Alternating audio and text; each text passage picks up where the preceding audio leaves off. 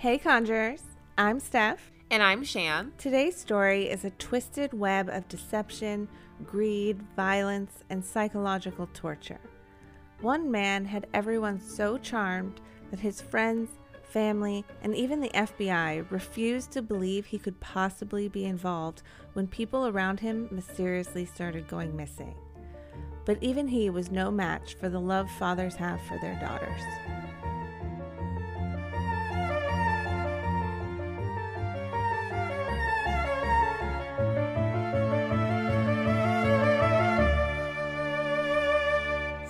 Lee Kimball was born September 21, 1966, to Barb and Virgil Kimball.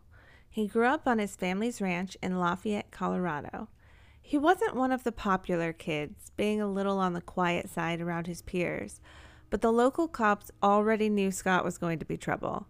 When he was 10 years old, he got a hold of one of his dad's guns and was shooting out of his house trying to hit his neighbors' houses. When Scott was in high school, his parents got a divorce and he and his brother followed their dad to Montana. Even in Montana, Scott continued to get into trouble. Then one day, while on a hunting trip with his brother, Scott put the barrel of a rifle against his forehead and pulled the trigger. The bullet glanced off his skull, tearing a hole in his forehead. He remained in critical condition for several days and remains visibly scarred to this day. Scott's cousin later said he was never the same after that suicide attempt. It's like he lost his conscience. After he recovered from the failed attempt, he came clean about his reasons. For most of his childhood, he and another neighborhood boy had been sexually molested by the man living next door to Scott's grandmother. For years, Theodore Payton would take these boys to his cabin by the lake about an hour away from where they lived for fishing trips and sexually abuse them. Scott finally escaped when he was 14 by moving to Montana with his dad, but he couldn't escape the damage already done. Scott testified against Theodore in court, and in 1996, he was sentenced to seven years in prison for sexually assaulting the two boys a decade earlier. While we have talked about damage to the frontal lobe before on this show, it controls some major functions like anticipation, goal selection, planning, initiation, sequencing, monitoring, and self correction. It can really change a person, and we have seen it in many of the serial killers or people that just supposedly snapped. Exactly. We see it time after time. It's like they lose all empathy after damage to their frontal lobe. I wouldn't be surprised if he made some terrible judgment calls after an injury like that. In his 20s, Scott discovered a talent for conning people out of their money and spent his early adulthood scamming people across the western United States. During this time, he got married and had two sons, but the marriage didn't last, and before he turned 30, he was divorced. His criminal activity caught up with him, and he spent his early 30s in jail for check fraud. Scott made the best of prison by making up stories to impress his fellow inmates. He bragged that he was a hitman and liked to be called Hannibal, you know, like the serial killer in those movies. But ever the con man, he started forming a plan to earn himself an early release. His cellmate Stephen Ennis was an ecstasy dealer, and Scott formed a friendship with the man. He told Scott about the witnesses the prosecutors were gathering to testify against him and was resigned to the fact that he wouldn't be getting out of jail for a long time. Scott was intrigued by the pictures on their wall of Stephen's very attractive girlfriend. Stephen told Scott all about his girlfriend, Jennifer Marcum. Scott concocted a plan to use this information to get himself out of prison. He contacted the FBI and told them his cellmate had told him about a murder for hire plot that he and his girlfriend were planning. He said they were planning to kill one of the witnesses scheduled to testify against Stephen. In 2002, the FBI fell for this made up story and released Scott to work for them as a paid informant. They tasked Scott with getting close to Jennifer to earn her trust and learn more about the murder plot. He moved back in with his mother in Lafayette, Colorado to be conveniently located near his target. So, this man not only snitched on someone who confided in him, but he made up an elaborate lie about what they actually discussed. He must have been very persuasive for the FBI to not only let him out, but allowed him to work for them. Right? He couldn't just take his get out of free jail card. He wanted the FBI to pay him for all of his made up information. Seriously. So, what gives? There's no way that he took advantage of his newfound freedom to turn his life around. I mean, if he did, we wouldn't be talking about him. He was tasked with getting close to Jennifer. So, let's talk about her. Jennifer Lynn Marcum was born June 15, 1977, in Aurora, Colorado, where her father served in the Air Force. Her parents, Bob and Mary, divorced when she was a toddler, and her mother moved her to Springfield, Illinois. Jennifer was a happy go lucky kind of girl, always laughing and cracking jokes. She loved sports, particularly volleyball, and enjoyed spending her time with her friends, shopping and dancing. By 17, Jennifer had her own apartment and a job at a fast food place, determined to make it on her own. At 20 years old, she fell in love and married Clarence Hoyle, and together they moved to Colorado Springs so he could join the Army there. The marriage didn't last long, and shortly after it ended, she got pregnant by a man named Jeff Wiggins, and they had a son named Austin. Jennifer was very outgoing and had a lot of friends but she always remembered to keep in touch with her friends and family back home in Illinois. In 1999, Jennifer started working as a stripper at Shotgun Willie's, trying to build a better life for her son. It was during this time that she met Stephen and they fell madly in love. She gushed to her parents about how he was the one, and once they could save up enough money, they were going to fulfill their dream of opening a coffee shop together. But then Stephen got arrested for dealing, and Jennifer went back to struggling to survive until he was released. For a time, Jennifer was sleeping on her friend's couch, and her son was living with his dad until she could get back on her feet. This was when Scott Kimball walked into Jennifer's life. In February 2003, he contacted Jennifer telling her that he was a friend of Stephen and he was going to help her start that coffee shop and finally build that life for herself and her son. Jennifer was skeptical and went to visit Stephen in prison. She asked him if she could really trust this Scott guy, and Stephen assured her that she could. 25 year old Jennifer took Scott up on his offer and immediately disappeared. Why would Stephen tell her to trust Scott? He must have been threatened into telling her that because he clearly cared for her. I mean, he had a picture of her up on his wall. I don't understand that part. Honestly, I think Scott was so convincing that he actually had Stephen believing that he was there to help them out. I don't think Stephen knew how Scott got out of prison or that he was an informant or anything. He had everyone fooled. That is a good theory. Okay, so now Jennifer is missing. Was this the first of many or what? Actually, Jennifer wasn't the first to mysteriously disappear after an encounter with Scott. In January of 2003, a 24 year old woman from Centennial, Colorado, named Leanne Emry, was put in touch with Scott by her boyfriend, who was also in the same prison. Leanne Emry was born in 1978 to Howard and Darlene Emry. Leanne was always a leader and felt the need to always be helping people and animals wherever she could. She was a straight A student and graduated early from high school. At 17, she was the youngest member of the honor roll sorority at her college. She had everything going for her, but life had other plans. Her mother got very sick, and she herself was diagnosed with bipolar disorder, leading her to drop out of college. Shortly after, she lost her job as a veterinarian assistant and ended up in an abusive marriage.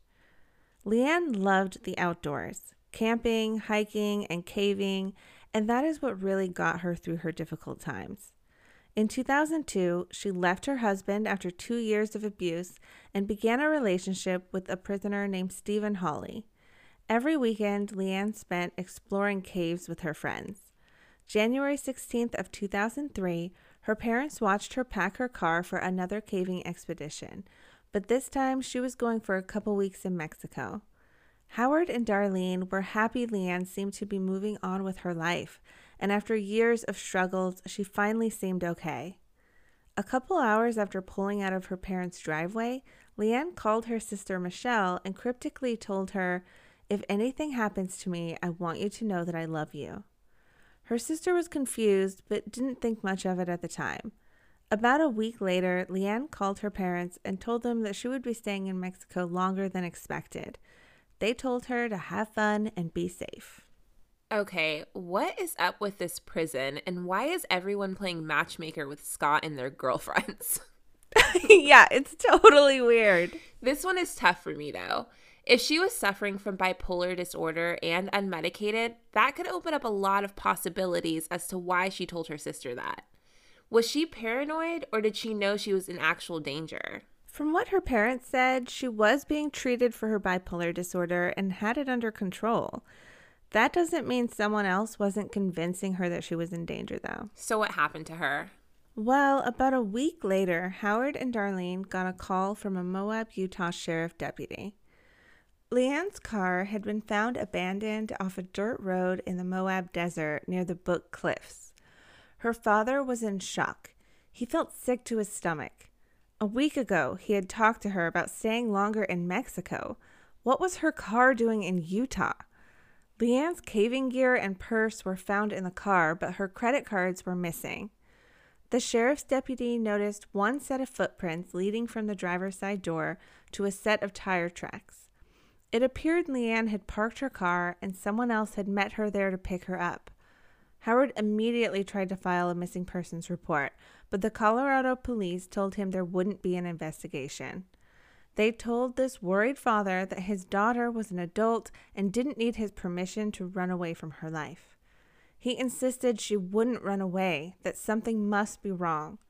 The officer responded that they will investigate when he finds her body. Parents know their children, okay? Even if they're grown adults, if they say something isn't right and they're clearly in a state of panic, listen to them. This drives me nuts. Adults go missing and need help too. How heartless must that person have had to been to say this to a worried father? Right. As a parent, I'm not going to sit around and wait for someone to find the body of my child when I can put in the effort to find them alive and well. Exactly. Howard wasn't going to sit by and do nothing either. He started his own investigation into the two weeks since Leanne had left for her trip. He contacted the credit card company and recreated her trail. He quickly discovered that she had never gone to Mexico at all. For 10 days, she had traveled across the western United States Utah, Wyoming, Oregon, Nevada, Washington, then back to Colorado. She was all over the place, and almost all of the thousands of dollars of charges were for gas. Through their family phone plan records, he discovered that the call she had made to him was actually placed in Colorado. Why had she lied to him about being in Mexico when she had actually been back in their home state? He refused to believe she would have done this on her own and believed someone must have been threatening her. Next, he started digging into her computer. He came across some emails she had sent to her cousin a few days before she left, indicating that she was in some kind of danger. These emails talked about a man called Hannibal and were very troubling to Howard.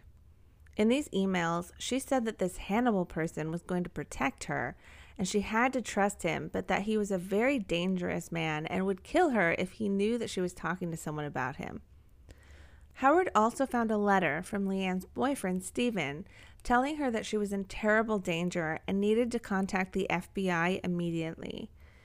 He went to visit Stephen in prison and found out that Hannibal is a former inmate working with the FBI that Stephen had put in touch with Leanne. Stephen insisted that Hannibal would never hurt Leanne, and he refused to tell Howard that Hannibal was really Scott Kimball. Howard took all of this information to the investigators, hoping it would be enough to open a missing persons case, but they dismissed it as fiction and refused to even look into it. He had one last glimmer of hope when a few days after her car was found, there was a new charge on her credit card in California.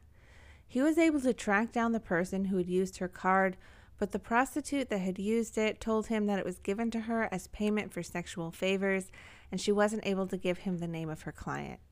He was back to a dead end with no idea what to do next. Okay, this is a lot to unpack. So, Stephen told Leanne to befriend Hannibal, aka Scott, for some unknown reason when she last spoke to him. Then he wrote her a letter telling her the complete opposite. What was the difference between telling her the truth the first time over writing about it later? Well, okay, you have to remember that Scott is most likely telling everyone that he works for the FBI now. So when Stephen wrote and told Leanne to contact the FBI, he was likely telling her to contact Scott. From what I found, it seems like Scott had convinced Stephen and Leanne that someone was out to get Leanne. He fueled her paranoia and led her all over the United States as if they were running from someone. Oh, okay. So all of this going on and no one is going to do anything except the father. That's right. Meanwhile, Scott had entered into a new relationship with a divorced mother named Lori McLeod.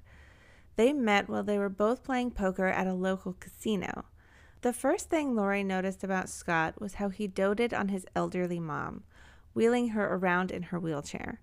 She thought he seemed sweet, and he couldn't keep his eyes off of her. When he asked her for her number, she jokingly asked, You're not a criminal or something, are you? Scott laughed and said, Of course not. I'm an FBI agent. Their first date was on Valentine's Day, and Scott was a perfect gentleman. He opened doors for her, wined and dined her, and really turned on the charm. Lori assumed Scott was rich because he always paid for everything and was frequently buying her gifts. He was so romantic, it didn't take long for Lori to fall head over heels in love. Their relationship moved quickly, and pretty soon Scott and Lori had moved in together. But Lori was a package deal. Her 19 year old daughter Casey lived with her as well. Lori had always bragged that Casey had been the absolute easiest kid. She was always bright, bubbly, and fun. She was happy, easy to get along with, and eager to please. When she was little, she would just break out in song and dance for no reason other than to make people smile. Casey was Lori and her husband Rob's only child, and they sheltered her and tried to protect her as much as possible. That became much harder after Lori and Rob divorced, and Casey really struggled with the end of her parents' marriage. When Casey entered high school, she started rebelling. She started smoking and skipping school. Lori decided the best course of action was some space and sent Casey to live in Arizona with her aunt. In 2001, now 17 year old Casey was introduced to harder drugs by her roommate. After a couple months of frequent drug use, her best friend Tabitha Morton called Casey's parents out of concern and told them about the drugs and that Casey needed help. Lori immediately moved Casey home to Colorado to live with her. Casey and Scott seemed to get along really well. She thought he was charming, smart, and funny, and really good to her mom. By the time Scott moved in with them, Casey seemed to be getting herself back on track, with new friends and a steady job at Subway. At least that's what Lori thought. Until that August, when Scott found a vial of white powdery substance that he told Lori was evidence of Casey using again. They confronted Casey, but she swore it wasn't hers and even begged her mom to do a drug test on her to prove it. Lori didn't believe her and threatened to turn her into the police. Mm, sounds like a setup to me. Absolutely. She even offered to take a drug test. Why would she do that if she had started using again? Trust your kids, damn it. If they say they didn't do something, believe them. You are their biggest cheerleaders. Absolutely. Devastated by her mom's lack of trust and out of fear of being arrested, Casey took off on her bike into the dark of the night. Lori asked Scott to go find her while she called Rob to fill him in. At first, Rob was angry. This wasn't the first time Casey had run away, but he was mostly worried about his daughter. Scott went driving around and found Casey still very upset. He paid for a motel room for her and her boyfriend to stay in until things cooled off.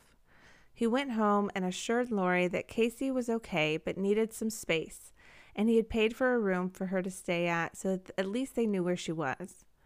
The next morning, Casey called her mom and told her she was going to stay at the motel for a few days, but they would talk soon and everything was going to be okay. A couple days later, on August 23rd, Scott was gone on one of his impromptu camping trips when Casey's boyfriend knocked on Lori's door asking if Casey was there. He told Lori that Casey didn't come back to the motel after work. Together, they called Casey's work and discovered that she hadn't shown up for work at all. Casey's boyfriend said that didn't make any sense.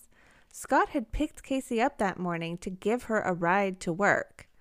Lori immediately tried to file a missing persons report, but was told that without blood evidence of foul play, Casey was an adult who could disappear if she pleased. Why wouldn't she immediately call Scott to ask him what's up? She's wasting so much time at this point by not going straight to the source. He had taken off on a last minute camping trip without telling her where he was going, and he most likely didn't have cell service. She couldn't get a hold of him until he decided to come home.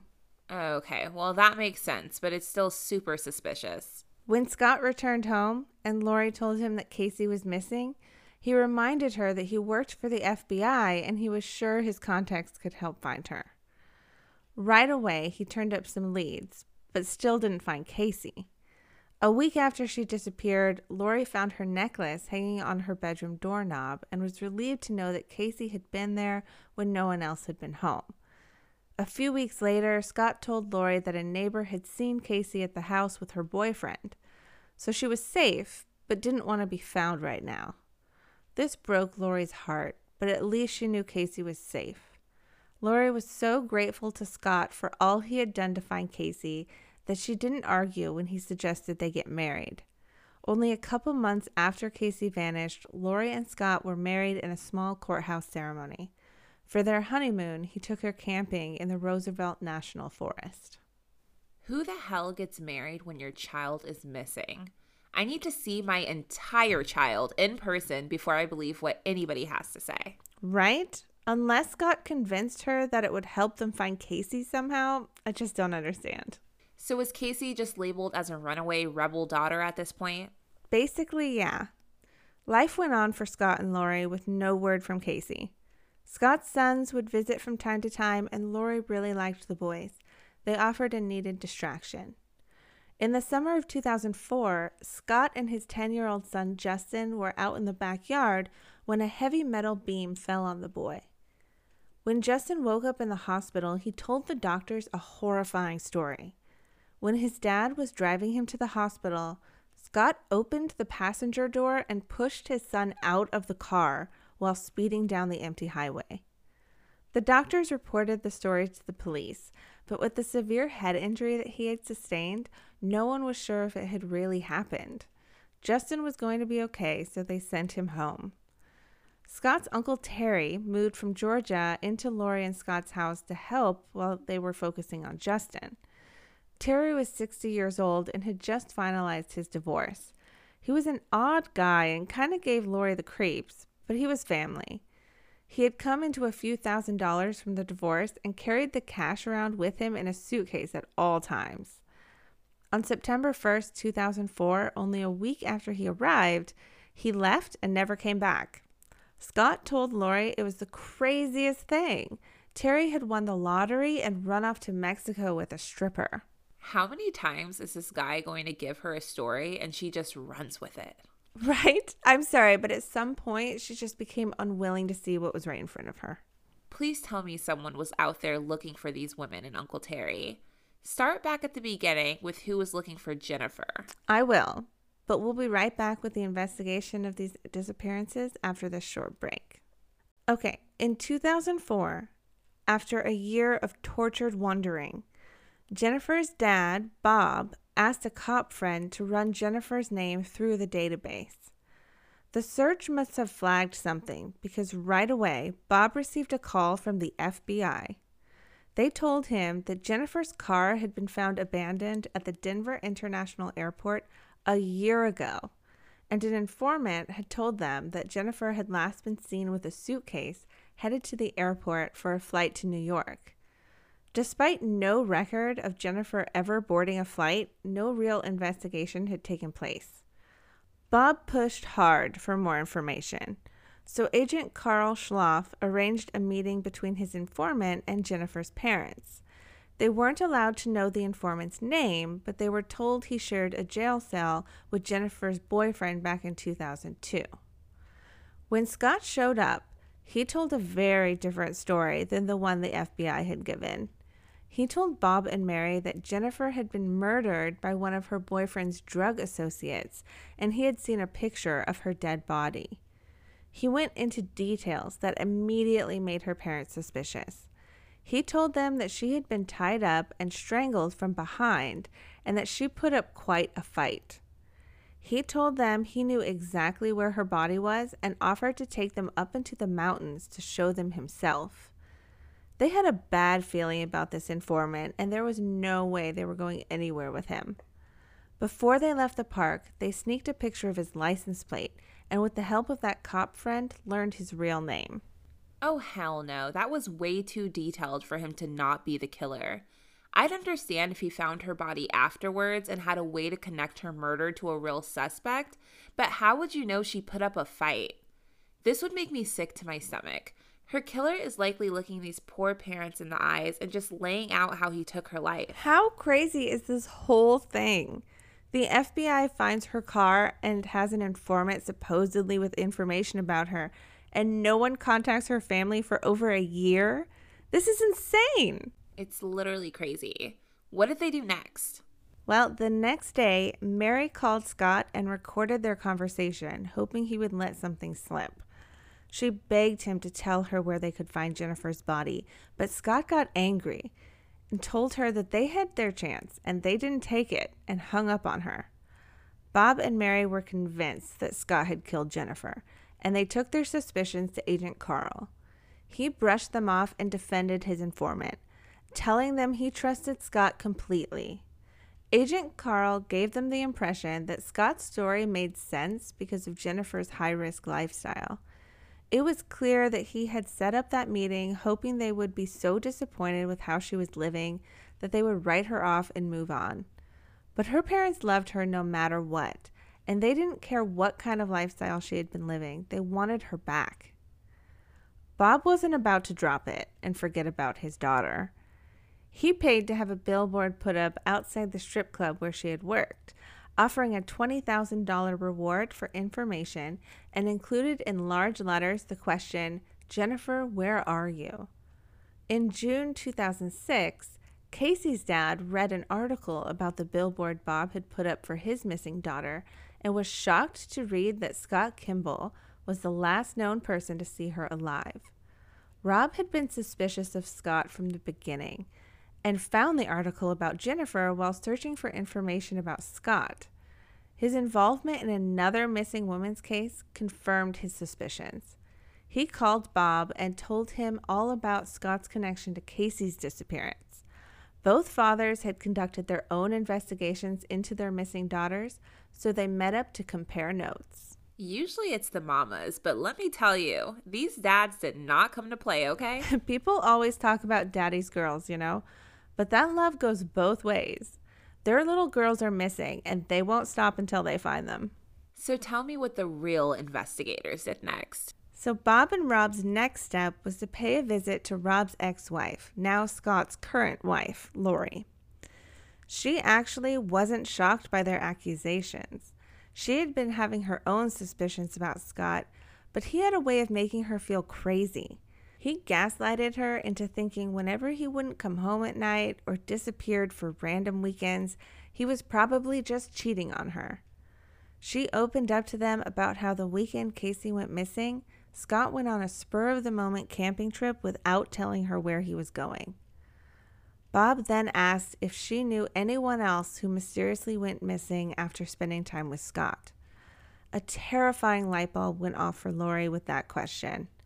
She told them everything she knew about Uncle Terry. These two determined fathers took everything they had compiled to the FBI. They marched into the Denver FBI office and demanded an investigation. Rob threw a challenge at the new FBI supervisor. He said, You can be a hero and look into this, or you can be a zero and ignore it, and we'll take it to the media instead. They had his attention. Damn it was the hero or zero for me. right? so, did it work? Well, what they didn't know was that Detective Gary Thatcher of the Lafayette Police had already been investigating Scott in relation to a check fraud case. In 2005, Scott had siphoned off more than $50,000 from an eye specialist who shared office space with Scott's mother. The more Detective Gary learned about Scott, the more he believed there was a lot more to this guy's crimes than the check fraud. Detective Gary teamed up with local prosecutor Katharina Booth to dig deeper into Scott's potential crimes. When they learned of the 2004 accident involving his 10 year old son Justin and the story of Scott pushing him out of a moving car on the way to the hospital, the case became something of an obsession for them both. Prosecutor Katharina dug up a $50,000 life insurance policy Scott had taken out on his son and believed she was starting to understand his motives. He would literally do anything for money.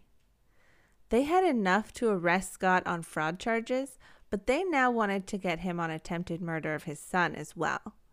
Plus, Scott had gotten wind of their check fraud investigation and was on the run. Detective Gary paid a visit to Scott's wife, Lori, to see if she could provide any information. She was confused by the fraud accusations and explained that Scott was an FBI agent, so maybe it was just a misunderstanding. But deep down, she didn't believe that herself and decided to fill Detective Gary in on all of the disappearances of Kaysi, Jennifer, and Uncle Terry. Detective Gary was shocked when she told him that Scott was an FBI agent. A guy with Scott's extensive criminal history couldn't possibly work for the FBI. He called the FBI to confirm and was further surprised to learn that while Scott wasn't an agent, he did in fact work for the FBI as a paid informant. Those life insurance policies are always getting the best of people. I'm just glad they're finally putting the pieces together. One piece at a time, years later, but better than nothing. Right. At what point does the FBI actually step up since it's their informant? Just before Thanksgiving in 2006, Agent Jonathan Grusing was asked to the FBI supervisor's office.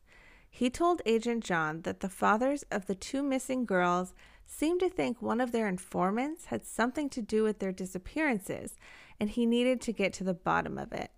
Agent John and Detective Gary teamed up to bring this guy down. Between them, they now suspected Scott of fraud, attempted murder, and linked him to at least three missing people. Conjurers, we have so much more to tell you about this case. The more we researched, the more twisted the web Scott Kimball weaved got. Kaysi, LeAnn, Jennifer, Terry, and their loved ones deserve to know what happened to them. It took years for law enforcement to finally start looking for them, but their families never stopped. There was too much important information that you absolutely need to know about this case to fit it all into one episode. Stay tuned next week for the part two conclusion of the Con Man Killer. The Missing Person Support Center is a national nonprofit organization whose goals is to educate the families, public, and law enforcement through training and awareness, as well as methods of prevention. They strive to provide strong and solid assistance to families whose loved ones have gone missing and they are forced to navigate through the system during one of the most tragic times in their lives. They also try to provide a voice for the unidentified in an effort to return them to their loved ones. To get involved, learn more, or simply look through the missing persons flyers, visit www.mpsupportcenter.org or call 636 236 3730. To view images, information, and sources from this case, visit our website at crimeandconjure.com. Research and writing for this episode was done by Stefan Sham. Editing of this episode by Denver Fortner Productions with music by Jordan Elena. Be sure to check out our Instagram at Crime and Conjure Podcast for our question of the week. If you like our podcast, please leave us a review on Apple Podcasts. Even better, leave us a voicemail, which just might get featured on the show. You can find the link on our website. Steph, what is our conjure tip of the week? Today I want to talk about carnelian. This stone restores vitality and motivation and stimulates creativity. It also gives courage, promotes positive life choices, dispels apathy, and motivates for success. Carnelian is useful for overcoming any form of abuse by helping you trust yourself and your instincts. This stone improves analytic abilities and clarifies perception. This stone will help motivate and push you to keep going even when the task feels hopeless. At one point, you may have crossed paths with somebody who is doubting their instinct. Maybe they're surrounded by toxic people that convince them they're crazy and they need a little motivation. Leave these stones in their home or gift one to them. Anything helps. We'll be back next week with part two of this episode. Stay tuned. Until next time, stay vigilant, conjurers.